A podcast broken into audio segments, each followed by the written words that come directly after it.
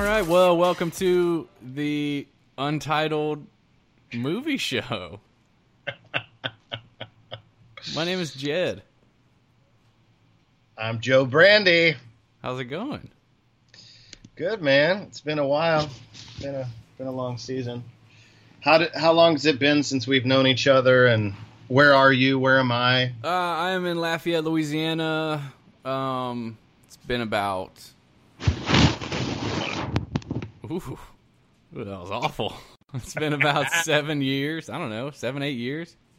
I don't know. You tell me. My memory's shot. Uh, yeah, but I'm in Lafayette, Louisiana. Live together in Florida. Yeah, um, I'm Joe Brandy. I'm in San Diego, California, but from NorCal. Um, I knew Jed back in, man, I feel like it was 2008, 2009, bro. Yeah, that sounds about right. It's been a while. And uh, Jed and I love movies. We, um, I love scripture. I love waves. I love people, and I love film. I think that was our first bonding experience was over HBO. yeah. So I know we've talked about this for years, starting some type of podcast related to movie reviews and other philosophical whatever stuff that we want to talk about, and, and this is our first one. Yeah, so this will be our uh, introductory episode. Um, what movie you want to start out with, Joe? Well, I don't necessarily want to start out with this one, but it's don't the either. most, but it's the most recent one I just saw, and because I'm ADD, I'll forget about everything else if I don't Absolutely. talk. Now, So we're going with the Spike Lee joint, BlacKkKlansman. yep.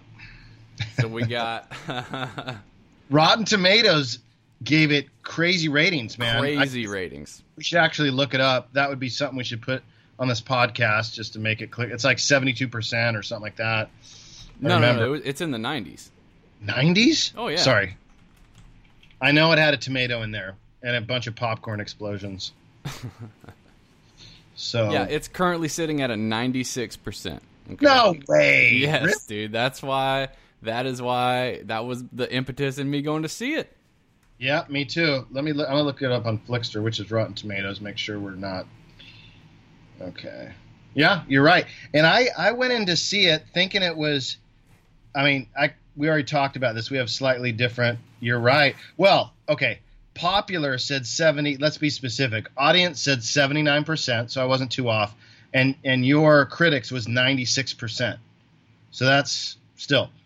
I went in thinking it was a comedy because the way the trailer presented it, it was, you know, this African American black man. I say African American black, so in case I don't offend anybody, you know.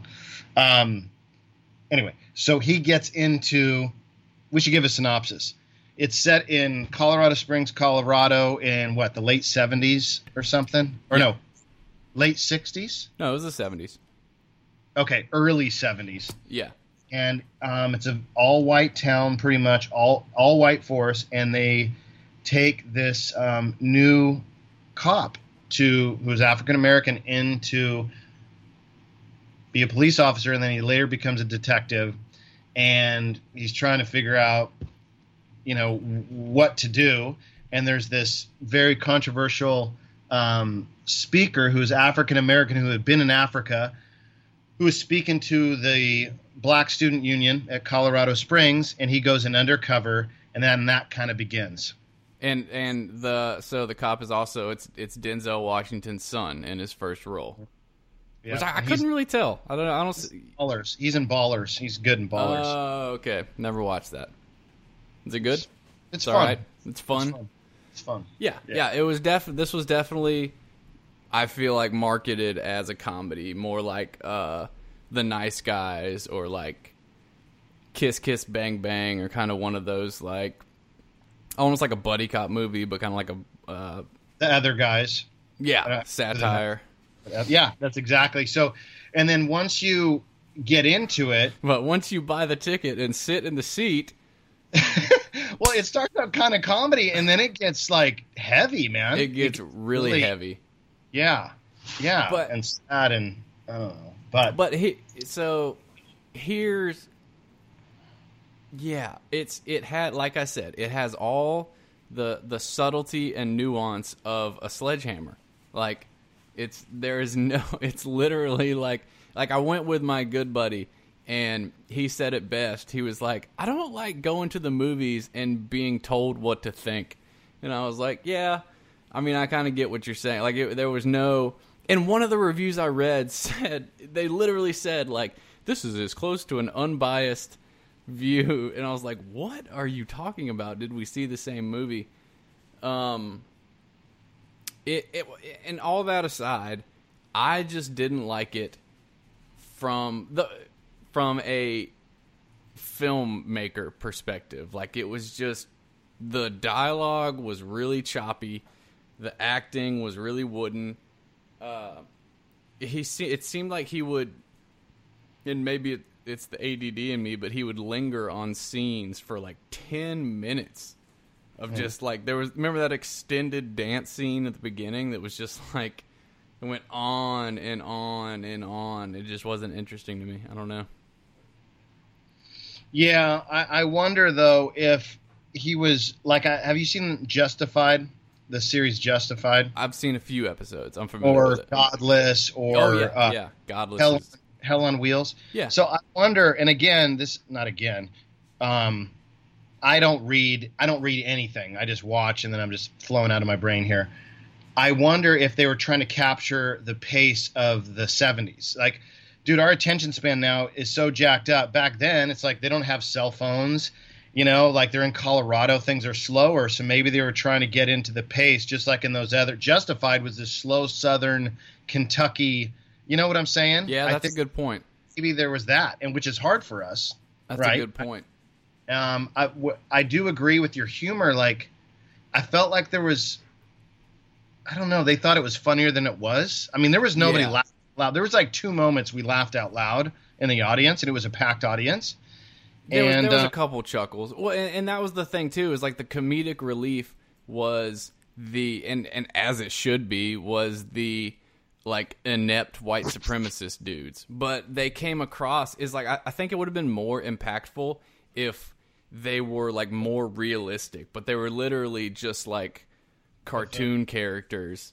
uh, buffoons, yeah, Yeah, just like over the top idiots. Yeah. So so let's get back into the plot. So I mean, we're already well. I guess I want to say we're ruining the movie, but so he he becomes a cop. He becomes a detective. He goes to this public speech, all African American Black Student Union. Really powerful speech. The guy's a great actor, and that's the last thing we saw him. He was Dre in that in that movie, um, the NWA movie, and um, in the new 24 series. And then um, he gets somehow he on the newspaper the Ku Klux Klan was advertising for people uh, to join, and he calls up and has a, he has a very his voice.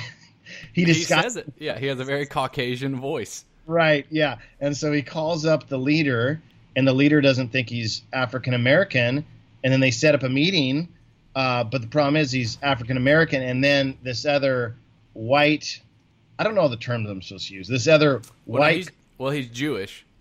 white, okay, Jewish, but skin color, he's white. Yeah, Or, right, or maybe he's olive. He's kind of your color. He's olive. yeah. Adam Driver, Han Yeah. Solo's son himself. A great actor. Great Darth, actor. Darth Vader. Not Han No, Solo. no, no, no, no, no, no, no. He is Darth Vader's grandson, but he is Han Solo's son. Right, right. Oh, I missed that. I didn't hear that. He's Han Solo's son.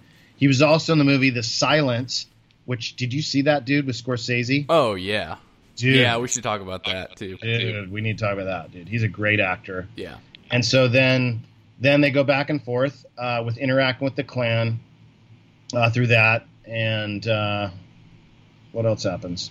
I mean, he gets in the Klan, and then they do some shenanigans, and well, yeah, we don't want to. Well, we Can't don't want to get into. Uh, we won't spoil it. Right. But now let's go into the the one thing that I didn't like. I mean, I'm not a pro. I'm very apolitical because it Politi- just- politically agnostic. yeah, it goes to um into Trump stuff, and uh, I didn't I didn't appreciate that.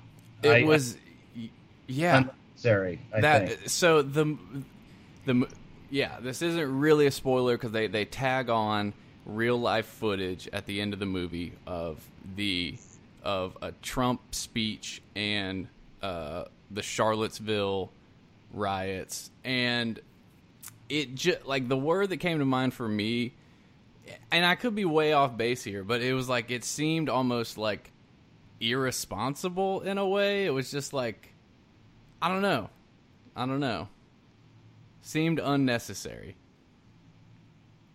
And Yeah. it, it offered the problem with little solution. Maybe that was his point though. Maybe it was it was, you know, to bring up that like I mean, I get what he was I- can get what he was doing um on one hand saying like hey, I'm going to give you the story that happened in the 70s. Isn't it great that that's all done and over with and then flash forward to months ago and it's like no, obviously it's not over with. So, if that's what he was going for, I can understand that. Yeah, and I was I think it was 2017. There, were, I remember seeing it. They were doing this. One thing I don't like about freedom of speech is you can have modern day white supremacists getting together saying horrible things Right. against. I hate it, dude. It gets me so mad. And oh man, and so it showed that how they're doing women, men, young kids like anti-African American, uh, anti-black, and then there's still a leader of the Ku Klux Klan who is their spokesperson. And then it just segues to Trump, you know. And I'm just like, I thought it was too much of a jump, and um, and everybody bashes Trump. I mean, it's just like shooting fish in a barrel. It's like, Right. um, but anyway, I, uh, there was that, and then the the other thing I kind of wanted to explore is just how, especially when that that one African American man was speaking about what he saw his uh, friend that go. was powerful. Yeah, it's just really. It's I'm, really, assu- I I'm think it's. assuming was that actually him? I'll bet it was. Yeah. It's sure. It's sure. I'll bet So- it was. So that there was a scene in the movie where a uh, an old, I mean, it must have been it must have been him. An old man was talking to the Black Student Union of the university, and they juxtaposed this scene with the white supremacists having a viewing party of Birth in the Nation, and there, which if you aren't familiar with that, that um, helped rekindle the flames of the Ku Ku Ku Ku Ku Klux Klan. Good lord, stupid people. Uh, helped South. That. exactly, dude. Oh, I'm not too familiar. Um, rekindled them, painted them. It really set uh, civil rights back. Horrible film, but super famous. And so it showed the white supremacists watching that movie and like getting all up in arms and yeah. And then it juxtaposed, it split that scene with um, an older African American man recounting him witnessing the um, evisceration and lynching of his friend. I think it was um, Yeah. to to the crowd just being silent and just in awe. That scene was super powerful. I will completely give it that. Like that really landed for me. Yep. And just the power of hate, the power of sin, the power of you want to get spiritual, the power of devil, and Yeah. how he, can control forces within people that is illogical. It's irrational. It's just, oh, dude, it's satanic. I mean, it's just what people have done against other races um, in the name of superiority and pride and whatever it is. It, it's beyond just the flesh. I mean, it was just is evil.